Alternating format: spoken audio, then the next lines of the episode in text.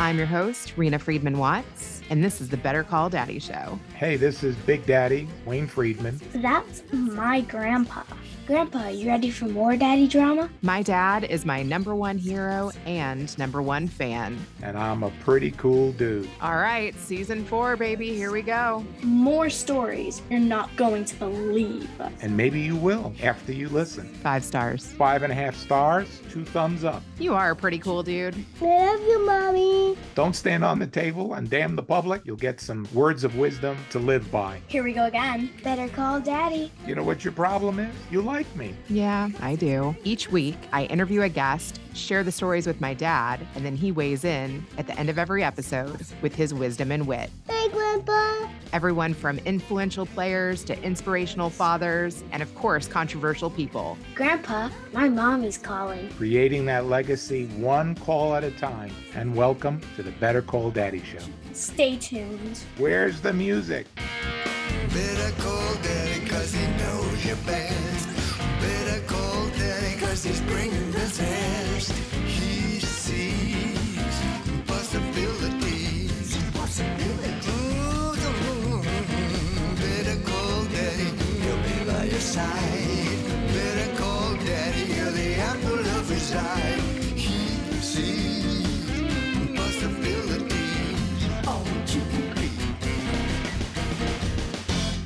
Hey, it's Reena, and today is a special rebroadcast of my interview with Kurt Sasso from Two Geeks Talking. He interviews me, and then at the end, my dad is going to react to that interview and let you know what he thinks of our creative process and how Better Call Daddy all came together. Hey, I'm Reena Friedman Watts, host of the Better Call Daddy Show, which you can now listen to on the new kewl.fm. That's K E W L.fm. And I am excited to be here. And you are listening to Two Geeks Talking. Good morning, afternoon, evening, everyone. Two Geeks Talking is an entertainment industry interview show where we interview the creative people from the comic, film, TV, movie, and video game industries. And of course, I'm your host, Kurt Sasso. We are joined today on the show by a very talented and creative person. She is the host of Better Call Daddy show podcast which is uh, amazing to hear and listen to if you haven't had a chance to do that we're joined by the ever talented reena watts how are you doing today I am doing awesome. I love your voice. Wow, I am on with a pro. well, I think it's partly genetics and partly the fact that I did three years of call center work. So, you know, I had a soothing voice apparently. Love it. Love it. I think I would have been good in a call center too. yeah, you say that now, but when you work on it, it's not that great. but for those that don't know anything about yourself as a creative person, tell us who you are and what you're bringing to Two Geeks Talking what am I bringing to two geeks talking about 20 years of media experience? I got my start at an NPR station in college and I loved it. Not only was I reading the news and the weather, but when no one else was around, I was singing and creating mm-hmm. air check tapes and having all kinds of fun in the booth. And now, 20 something years later, I won't give away my age totally, mm-hmm. but I have found my way back to radio, which was an old love so it's pretty crazy. I started a podcast about three years ago with my dad, my number one fan, who's always wanted me to be on stage, although stages kind of scare me. I wanted to do a show with him because one, he's been my biggest supporter. He's always encouraged me to go after my dreams and go after my talents and my gifts. And he's a total character. So I thought that the audience would appreciate that. And, you know, if you need encouragement in your life or if you don't have a relationship with your dad, you can adopt mine. And that theme has really kind of resonated with my audience. I've gotten sperm donor daddies, I've gotten inspirational fathers, I've gotten absent father stories, fatherless daughters. The range of daddy stories is vast. I listened to a couple of your episodes. You've had some amazing guests on the show, I have to admit. The last one I, I listened to was episode 300, which is a major milestone for any show for that matter, not just a podcast. And that was with the, the author of the Chicken Soup for the Soul, which was an incredible listen. I have to admit, it was a very free flowing uh, interview to be said for sure. Like, congratulations.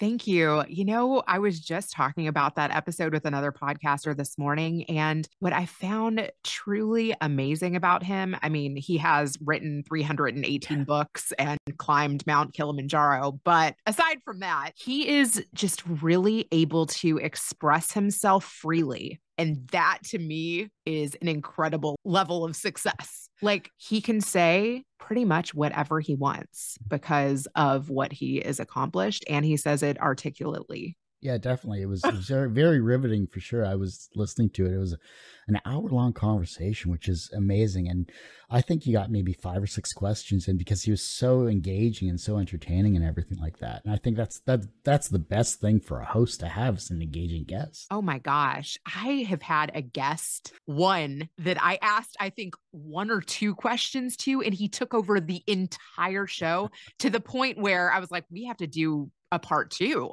Like, there's so many questions I still want to ask you. Some guests are able to just go on, and that is a gift and a talent. I can't do that. But there's also the opposite side of the spectrum. Sometimes you'll get guests that are very introverted or just not as engaging as some of your, your past guests. How do you deal with that type of situation? I would say I do my research. If I'm going to have a guest who's introverted, I want to know what they enjoy talking about. What do they post about on social media? Where did they go to school? What are they doing for a career? Are they a father? I have a list of questions in case I need to draw from them if the conversation might need to go another direction. 20 years in radio and podcasting is obviously a, a, long career and i'm with you there. I've been doing this for like 15 or so years now. I've lost track to be perfectly honest but it's it's an amazing journey to be had.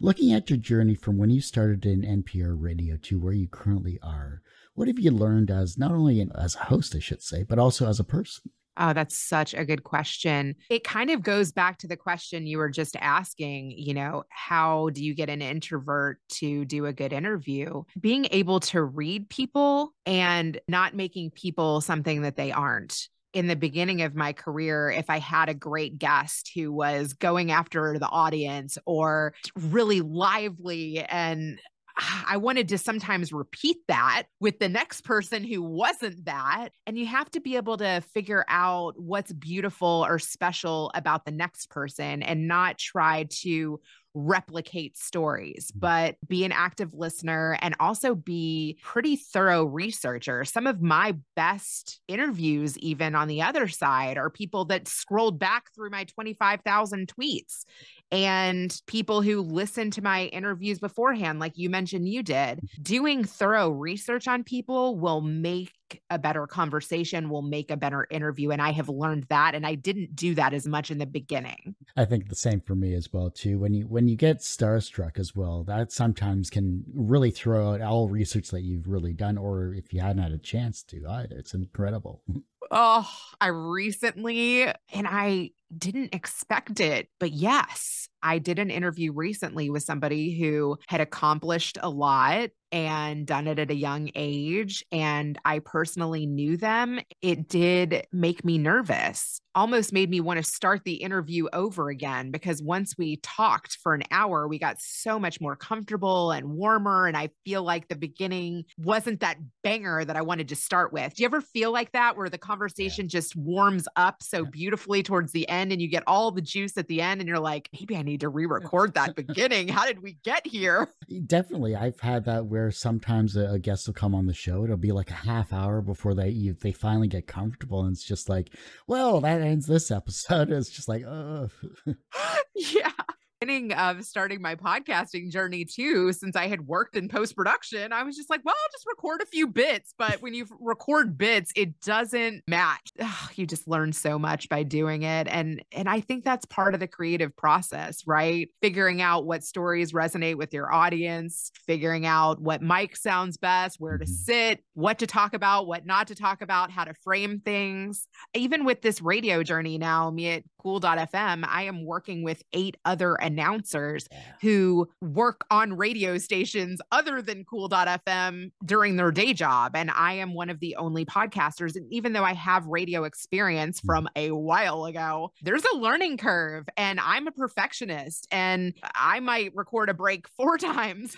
versus one time. And I want to get to the point where I'm good with recording it and putting it out into the world. It doesn't always have to be perfect. And I think that people like a little flub. especially if you don't have time to edit. That's the other thing. Editing, I think a lot of people don't understand the editing side of a podcast. And it's easier with audio than it is with video. I've been editing a lot more tightly since the pandemic. Looking at interviews that you've done, you're trying to connect a story through that entire time frame. And storytelling, especially in podcasting and interviewing, is very difficult to, to do. It definitely is. I'm interested in what you think about even leaving in a thinking pause or leaving in a deep breath. I mean, do you leave those in? Do you It's- cut out repeats?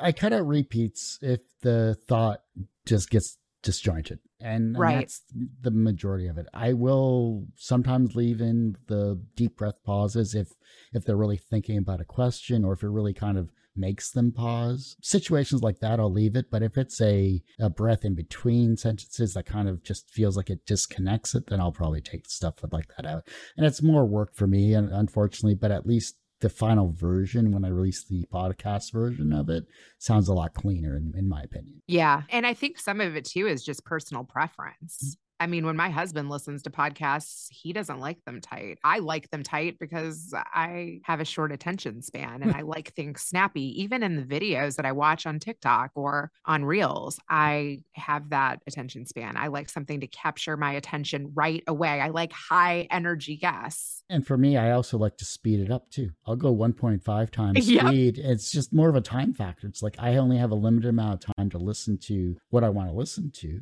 Seems to sink in quicker for me. Yeah. And speaking of that, so this guest that I was telling you about that I got kind of nervous with and feel like I could have done a better intro, there's different ways of even doing intros. So when I first started my podcast, I was unsure whether I should have my dad on the interview or not so he could hear it happening live, or whether I mm. should do the interview separate, cut down the interview, and then let my dad listen and then us react together for mm. the first time. That's what we do now. He doesn't really have the time to sit on every interview and then react. It's better for him to listen on his own, have his own thoughts, and then us talk about the episode together. I feel like that's more real too. Like we don't discuss any of the episodes until we discuss them together, which is kind of nice. It's almost like reading a book with someone. Like they have their own experience, you have your own experience, and then you come together to discuss it. It's like a classic book club, but only with two people, so you don't have to argue with everyone else.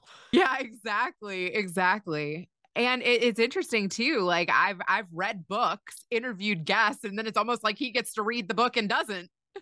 It's unbelievable, though. We've talked about so many different subject matters that I never would have expected. And what else is so cool is I feel like he's changed his opinions mm-hmm. on some of the topics that I've covered, like abortion or sperm donation or being a fatherless daughter. A lot of subjects that I don't think we ever would have talked about had they not come our way through the podcast. And I, I feel like maybe my kids aren't interested in those things now, but now they have a library of what their grandfather thought on all of these topics.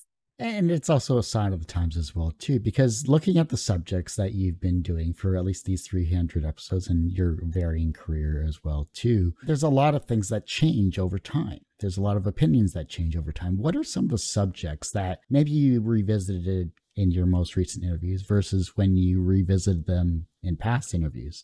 Has your opinion changed on? For instance, like the sperm donor dad, my dad at one point thought he might even be interested in doing that. Like he wanted more kids, and my mom was done. I think around 25 or 26, she had three, and that was a pain point in their marriage. And after having interviewed someone who I think is like a sperm donor to around 25 children, my dad was like, wow, would I have been doing that to give somebody else a child for the opportunity of raising a child in a healthy way? Or was I actually doing that for ego? Hmm. By hearing somebody who had actually done that, it made him think about it differently. So I thought that, that was interesting. And then interviewed this lady who I had met by producing another podcast. She was on a healthcare show that I was producing. And she was such a great guest on that show that I decided to have her on my show. And we did it in person with a green screen. And she actually got to meet my dad in person. And she admitted to my dad that she had gone through some abuse and that she saw her sister have a child and struggle through that. And, and when she got pregnant and was in this marriage that wasn't working out, she decided not to have the baby. And it made my dad think differently, having met her in person, having seen that, you know, she's worked in a healthcare organization for 30 years, she's been an entrepreneur, she's a stand up individual. Maybe people's circumstances should be taken into account more before you judge them it was such an interesting shift in witnessing in my dad to be more open minded to, to, the decision that she made. That is one of my favorite episodes with Connie Polk. I felt like it was really brave of her to even share that. It also depends on how comfortable you are with the guest because it's that it goes back to that window of are they comfortable with you yet as as a host or are they going through something maybe during that day or during that time frame or maybe like you said it's a difficult topic to uh, approach and, and broach. That is actually a really good point. I have interviewed people right after tragedy or right before tragedy. One of them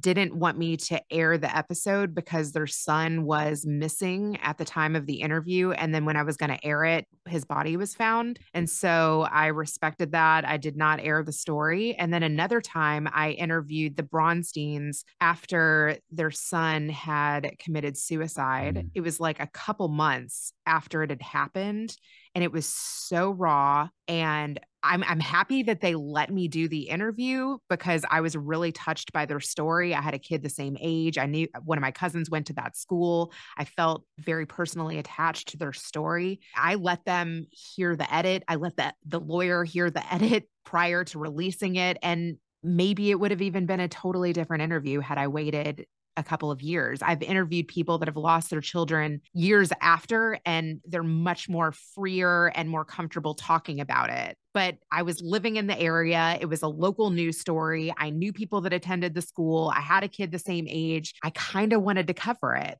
But yes, timing of the story definitely affects what kind of story you're even able to get. But as an interviewer, as as a host, and and talking with these people, especially with these types of tough subjects to broach here, how does that affect you emotionally and, and psychologically? Because I think that's difficult to do, especially with a 20 year career. Like, how are you coping with these types of tough subjects? That's a great question. I have to say, I have sleeping problems sometimes. yeah some of the stories have definitely taken me days to get over. It actually reminds me of when I worked in television and people pour their heart out to you and it can stay with you. I kept in touch with one of my favorite guests from the Jerry Springer show for 20 years because I felt so connected to her story, Cher Holt, who I just had on my podcast sometimes after the show is over, it's not really over. There's special cases where you feel like there's a soul connection there. I feel like that with a lot of my guests. It's funny, but I'm one of those people that sometimes has trouble ending friendships when the season has passed. I would say a good chunk of my guests, I I try to figure out ways that we can collaborate again. Like I listen to their podcast to see who's come into their life and maybe would they be a good introduction of expanding our circle. I do networking events. I've met a handful of the guests from my podcast in person, and I love that. I do Instagram lives with guests afterwards. I congratulate them if they've celebrated 200 episodes or if they have an anniversary or if they have a birthday. It's another reason to keep in touch with them or re advertise their show or their story. I've done update stories with people too if somebody's writing another book or if somebody's doing something to be celebrated, I try to keep in touch. That's the a great thing you brought up with lives and with spaces and everything like that, because that's how I found you, which is out of the seven, eight billion people in the world, the fact that a social media platform has a live platform like a space is there. And you were just talking about the marketing side of things, and you're talking about introducing podcasts to people, and uh, Pixie as well, I think was on there too, and, and a bunch of other. And it was just a great creative space that I was kind of in a lull doing this for 15 years. You know, you get into a bit of a lull, you get into a bit of habits and everything like that. But your space was a great outlet because it was just like okay we, we, there's people that are doing the same thing that we're doing that we're interviewing people or we're showcasing or we're providing talent and a platform in many different respects and it was just a great way to just outreach and just talk like because we ask questions we never get to really talk Thank you for saying that. I just want to say 15 years, that is incredible. And I know you've done thousands of interviews. That is major dedication. Yeah, I used to do two to four hour interviews um, in the very beginning of the show. For the first four years, we were doing two hour interviews. I've only done a few of those. Hmm. I can't imagine doing that on a regular basis. It is a lot of work and it is exhausting. If you really care about the interview and you're invested in the interview and you're doing active listening and you're being curious, it's a skill. It's amazing who you get on though as well too, because the very first and and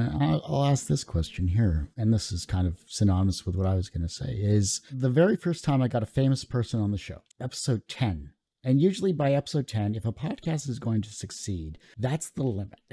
because if you don't have technical knowledge, if you don't have good guests, if you kind of just ramble, you don't have a style. Who was the guest when you were first starting the show that you got on that was a famous person? Projected your show to that next level. I got Evan Carmichael to air as my first guest, but I had interviewed many prior. I heard him on Ryan Holtz's podcast say that he loved being podcaster's first guest. I reached out to him saying that I've interviewed a bunch of people, but I haven't aired one yet. And I love your content. Can I interview you and I'll air you first? And I had interviewed one of his friends to try to get to him. and so he went for it. And I was definitely nervous for that one. And it led to me meeting so many people. Nick from BookThinkers, he mentioned in the interview, he does a bunch of book reviews on his Instagram and he has a huge following. And Evan was like, Yeah, I think I was the first verified account to reach out to Nick from BookThinkers. And he was like, If this interview could help you get to him, I'd be happy. I tried that and it worked. And then Nick introduced me to a couple authors. I have to say, Jerry Springer was on my dream list for a long time. I always wanted to know what was it like for him as the host? How much did he really understand of what the production crew went through to make that show go on? I also wanted to thank him for really starting my career. That was such a training ground for everything I ended up doing and getting the opportunity to interview him and keeping in touch with his publicist Linda for 20 years to make that happen felt like a God moment. Afterwards, I was just like, thank you out loud, talking to myself and whoever of the universe. you know, if you grew up in the 80s and 90s, that, that was one of the best talk shows. And it was called a talk show back then, not a reality show, because, you know, that kind of went synonymous in the 2000s. But if you were at home from school or whatever, you were watching soap operas, Jerry Springer, and then eventually the evening news or whatever it was. That was totally my life. Actually, I interviewed at the Jerry Springer show, and then I also interviewed for like a production assistant role on the stock market show or something in New York. I was kind of into a guy in New York at the time, and he was like, You would work for Jerry Springer? And I asked my dad, I was like, Hey, what do you think about me working there? He was like, Do it. You know? Uh, my parents were in support of it. I grew up in Kentucky. It wasn't that far fetched. I felt like I could relate to the guests somewhat. My dad worked in a factory, broke up with that guy in New York, and ended up that was my first job out of college. And it was amazing. It was exciting. I got to live in a big city, Chicago. I learned my way around Chicago alongside showing the guests around town. Hmm. I had petty cash. I got to go to House of Blues and different diners and talk them into doing crazy things on national television. It was a very exciting first job.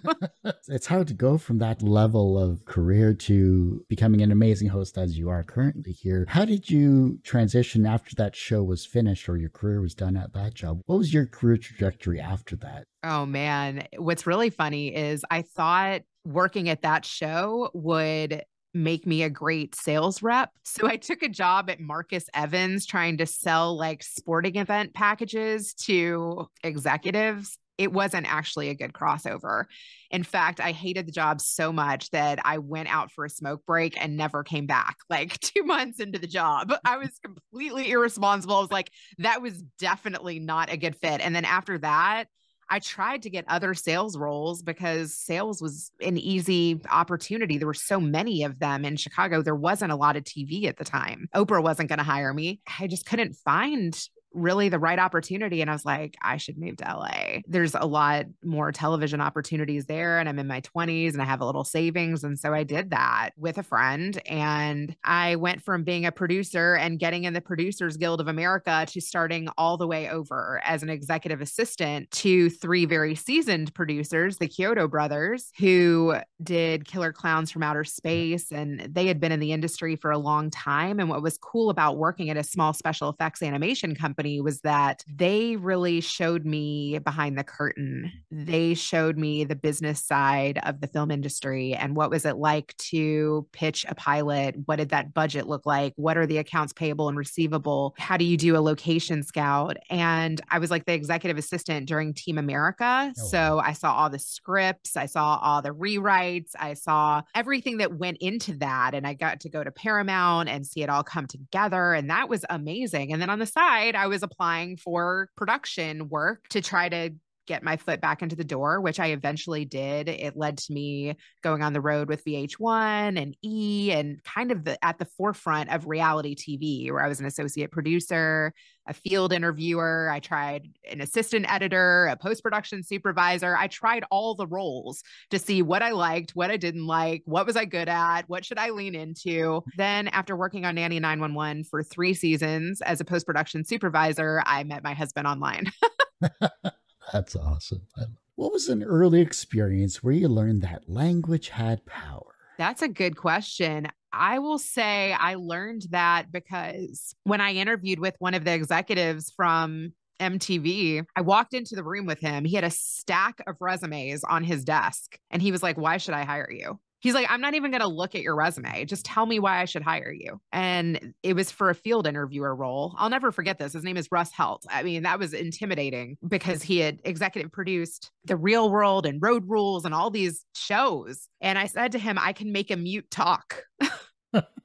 and he went for that. And another time, even getting the job on Nanny 911, here's what a well timed one liner will do for you. And the power of language is having these up your sleeve. Like when a podcaster asks you, What's your favorite quote? or tell me about you, you know, you got to have these things. To get the Nanny 911 job, I said, Well, Bill Clinton's no longer looking for interns. So this job sounds like fun. I had tried to send him my resume and write like a nice cover letter and be all professional but sometimes just sticking out and being yourself and saying things that other people don't say that works better it depends on how far you can push that comedy boundary between you know insensitive and this is gonna kill. Exactly exactly. That's the power of language right there and and i'll say that even in radio too right? There are rules to radio. You know there's thing there's rules to everything. There's rules to working in healthcare. There's r- rules to working in real estate and the financial industry and i've tried all those too. There are things that you can say and you can't say. You just have to know what you can't say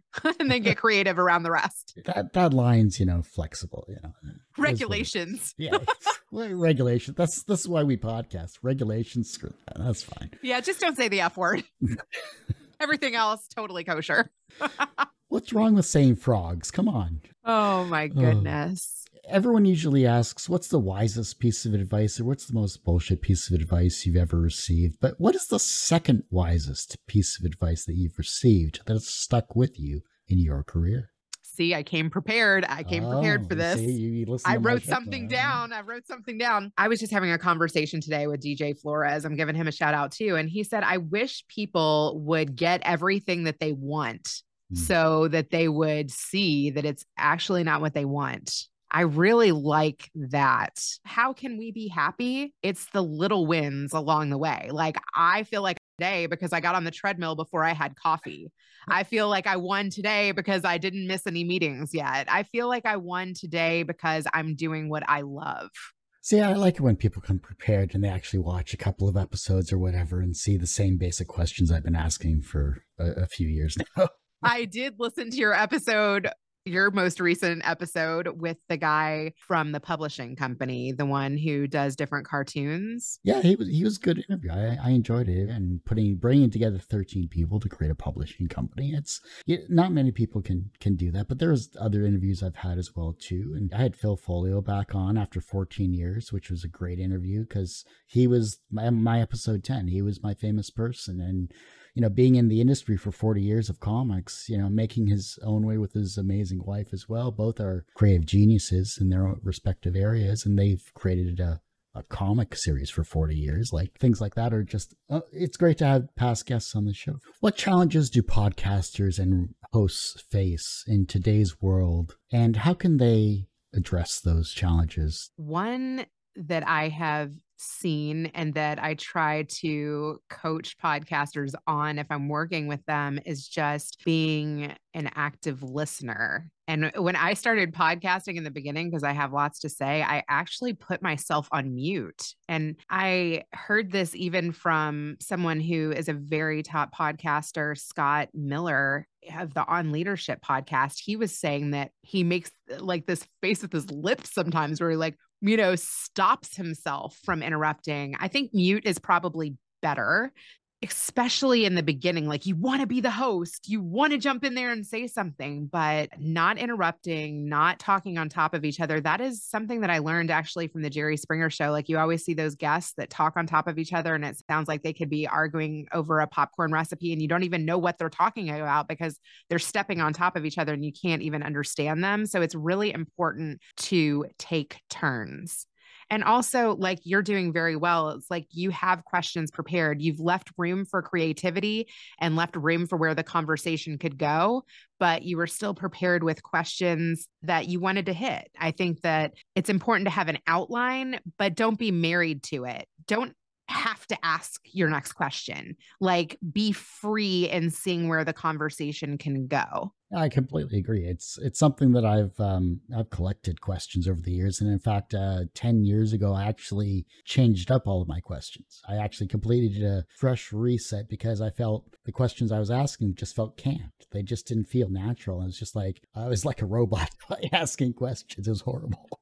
I, I like to switch up even elements of my show after every 100 episodes. I'm getting ready to relaunch my website. I switched up the intro a little bit. My kids have gotten older and I've included them in my intro. So, you know, one will say, let's switch it over to grandpa. Now I had her say, well, you've heard from my mom. Now let's switch it over to grandpa. So take something that's working and freshen it up a bit. You know, be open to new questions, keep trying to get feedback from your audience is another really big tip. People that are supporting you on Twitter, people that are supporting you on LinkedIn, people that are supporting you on Facebook, you know who your people are. Mm. Reach out to them, get feedback from them. What do they want to hear? Who do they think would be a good guest? Which episodes did they relate to and why? Like the more feedback you can get the more involved you can get your people in your work and how can you support them? How can you have a reciprocal relationship? In fact i actually joined a group of, of fellow podcasters and, and hosts online and retweeting and we're talking with each other in the background. You know discord's a great way to do that and you know it's it's great to actually have a support system of like-minded individuals whether it's in the same genre or whether it's just promoting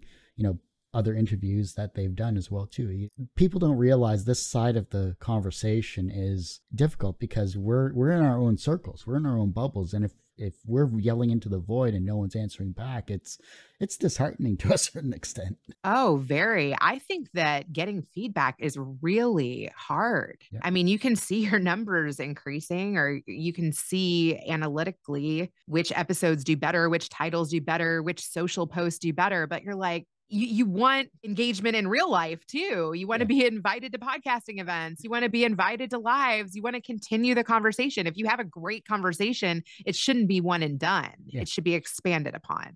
I love that you're in a group. That's great. You know, I started a Facebook group. Here's another tip with people that had been on my show. I uh-huh. actually didn't even name it the same thing as my show. I called it Business Laughs and LinkedIn because at the time, like, I thought you know you need to laugh in business in order to have fun and i loved linkedin and that's really the first social media platform that I used in the corporate world. I worked for a telecom company and was a program manager. And in order to get people to come to our local events, I would advertise them or, or show the behind the scenes of the events that I was putting together online. And just by showing pictures of us all gathering and who the speakers were and what the topics were, then other people started reaching out to me and they're like, oh, hey, where are these happening? And then I started doing that in the financial space. And then I started doing that in the entrepreneurial space LinkedIn is where I really started building my following. And then mm. I was like, well, I need a place after the people that are on my podcast to still like keep in touch with me. So I started a a group and and honestly it's kind of like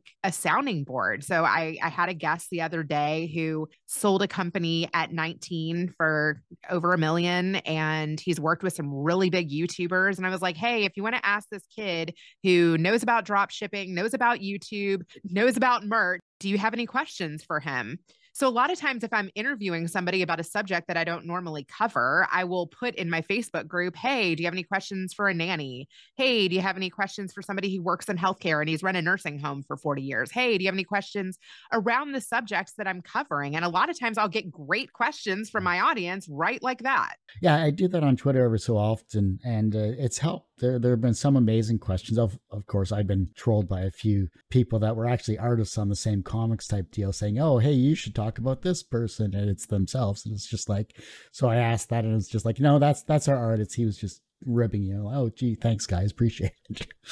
yeah, I was listening to a song on Kewl.fm, actually, like Shania Twain's uh, "That Don't Impress Me Much," and then I Mhm. found like a meme from Elf. Will Is it Will Ferrell? character. Yeah, Will Ferrell, and it's like. Oh, I only slept 40 minutes last night. I don't need sleep. And I was like, what else doesn't impress you? right. And then from those responses, if I'm announcing a Shania Twain song, that gives me other things to say, even on the radio Nice. right? So it's just constantly asking questions, doing polls, documenting your journey, and inviting people along on that journey to include them in your questions, include them in your episodes, include them on what you're covering. Everyone has one person that inspired them on their path to where they are today. Who was that for you? Well, I started a podcast with him. It is definitely my dad. He is my biggest encourager and number one fan. And I hope that I can fill those big shoes one day. From a professional standpoint, you've had over 20 years in the radio and television industry, and you've been successful on many fronts, especially with your amazing show called Better Call Daddy. So please keep going because you're doing an amazing work, and I can't wait to keep subscribing to all of your content as well too. And I look forward to seeing what you do on Kewl FM as well. So professionally, you're successful in that regard. Do you consider yourself personally successful? That is a good question. And it is honestly something that I struggle with. I was just having a conversation about are you really happy? That was the first question that I asked Evan Carmichael. Being happy and being successful is being good with yourself within and and being confident and that's something that by creating a podcast and by going after things that light me up I am working on but it is definitely something that I have struggled with The reverse of success is failures. How do you deal with your failures? Mm, oh man, I call dad. I really definitely do. Whenever I am, here's an example. I mean, recently, I, this is something that I face a lot. I had a customer that didn't pay on time, and I was like, is this my fault? Did I not make things clear in the beginning? Is he not happy with the work that I did? Like, why am I having to chase money? And I feel like that is a big lesson of entrepreneurship is knowing how to price your services, knowing how to take the right customers, knowing how to do the work that you're best at. And I am constantly failing and learning and up leveling in that department. And I always call my dad because he ran a manufacturing company with his parents for 40 plus years and he really understands people and he understands messaging and he understands being diplomatic versus emotional. And I have to say, I did end up collecting payment. and he didn't have to break kneecaps. So exactly. Sorry, that's the Italian in me coming through. well, my dad is wearing the fedora. He looks Mm. like he could. Yeah, totally. Yeah, no, he's got a, a- a sporting uh, goatee there. I love it. It's awesome.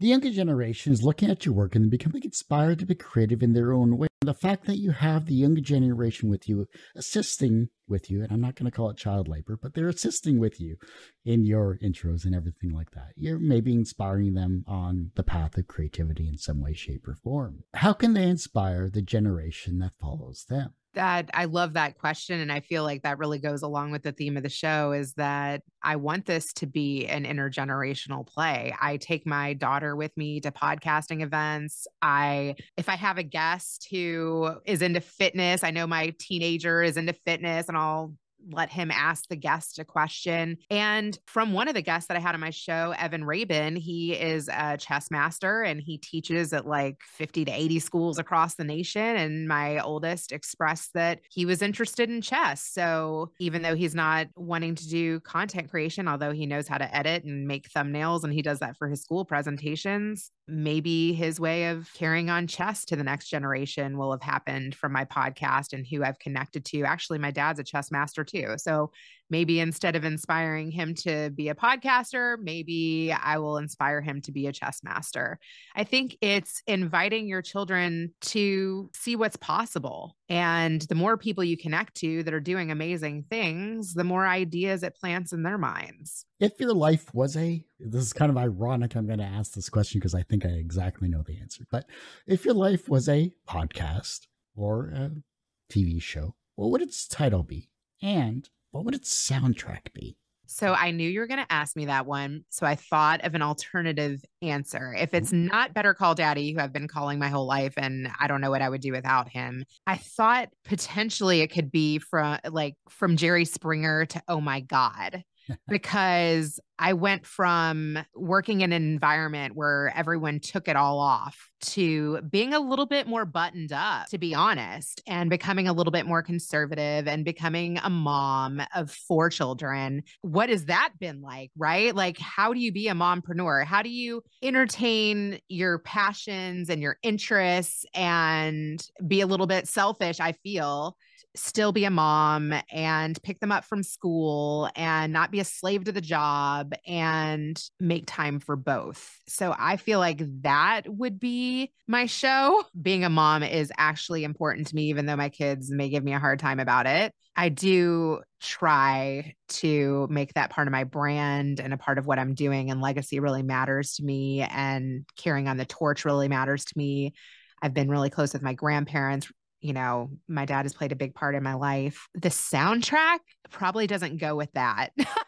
but I did think of the song Beyonce. Uh, I don't even know this the the name of it. I think it's all the single ladies, all oh, the single yeah. ladies, because that reminds me. It would either be that because that just reminds me of a time in my life where I was just like quitting with no backup plan and like going after every show I wanted to work on. And I didn't think that I couldn't get it. And I love that time in my life where I just went up this is crazy. Like Harvey Weinstein was actually at a Jewish Federation event. He was like being honored. I was the only one in the crowd that like went up to him and like introduced myself and like took my picture. But that goes back to what I was like in my LA days. Like I really felt like I'm in my 20s. I don't have responsibilities. All I've got is dreams. And, that Beyonce vibe is that for me. And then one other song I thought of, and then we can wrap it up, is my childhood before I lost that confidence and before I started questioning my abilities was We Built This City on Rock and Roll. Mm-hmm. Yep.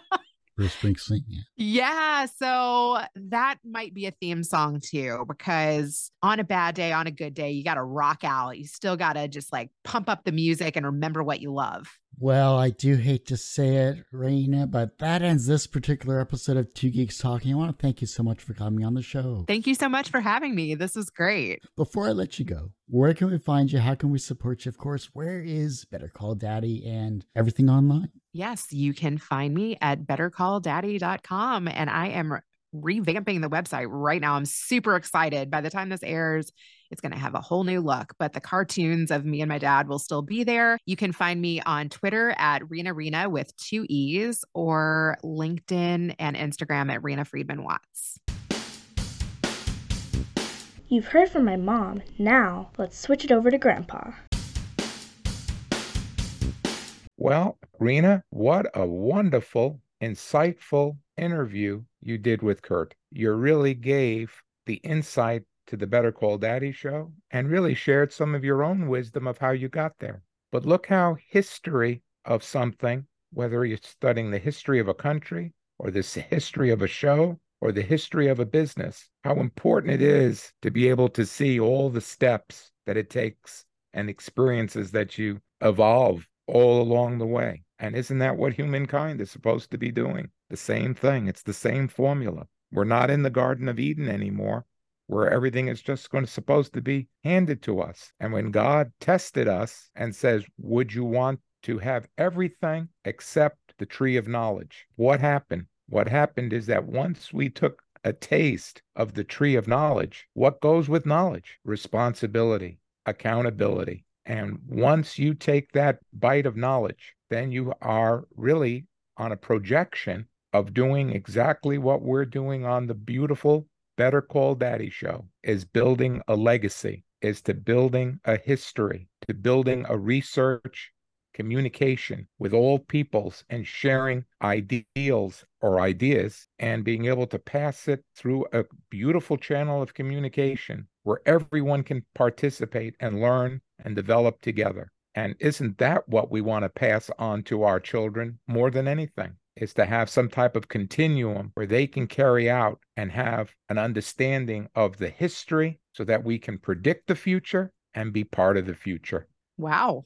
I like it was a very meaningful show and it really got me stimulated where you were able to put together this insightful path that we all should be following. What I found to be interesting too is how much timing plays into the conversations that we have and the lessons that we learn. Well, isn't that from the chess game? You can make a good move, but it's not necessarily the best move. But when you make the best move at the right time, then all the other moves seem to flow a little easier. So always making your best move opens up so many more doors. So timing can be everything because you can make that same move a move later and it's not as effective because your opponent can already possibly defend against a move that looked like it was the better move because they have now two moves to recover rather than one move. It's very interesting. Timing can be everything. And that's why sometimes being in the right place at the right time is a saying that's given by many people, but it has a lot of validity to it that when opportunity really knocks and things are in the right place and people go for it, they have a chance to have better results. Those that hesitate when the timing is right, that equation doesn't necessarily have to occur exactly the same way again. So it's always best to take advantage of perfect opportunities when the time is available to do it. I, I think that Kurt did really a very nice job. That's back and forth conversation with you. It really stimulated a, a very insightful show of where the Betty, Better Call Daddy show originated and how it can continue to grow and progress. You give really the tools for someone else that can do the same thing. We all can make a history and a legacy for ourselves and be able to communicate it out there. But most importantly, it has to be real. It has to be where you are giving value to all the participants and not where it's just about you or just about him. It's got to be where it's a united front and where everyone has an opportunity to participate and to be able to grow as well. It reminds me of a line I know you like to use is go for the gusto. That's right. We only live on this earth for a very short period of time to leave opportunities and to leave possibilities without going for the gusto or reaching for the stars and going for it makes it where you've, in my opinion, uh, people then miss out on really ascertaining everything that they can be. All right. Hey, could you do an impression of me? An impression of you? Are you kidding? It's good to laugh. We have a good time together. And I think that laughing is just as an important ingredient to the show because if you take yourself too seriously, then unfortunately tears and, and crying can come out instead of a beautiful laughter. I think we draw from that energy as well, where uh, sometimes have to remember not to take ourselves too seriously. And when in doubt, and you have any questions, tune in to the Better Call Daddy show. You'll get some beautiful answers. Thanks for listening. Now I think I'm going to go call my dad. I'll say goodbye and see you the next time. Thanks for listening to the Better Call Daddy Show. Join us weekly for new episodes and more daddy wisdom. Better Call Daddy is good advice always. Don't forget to like, subscribe, and share. You can also find special episodes on my YouTube channel, and you can listen on Apple Podcasts, Google Play, Spotify, Amazon Music, Alexa, or your preferred podcatcher. That's wrap for now.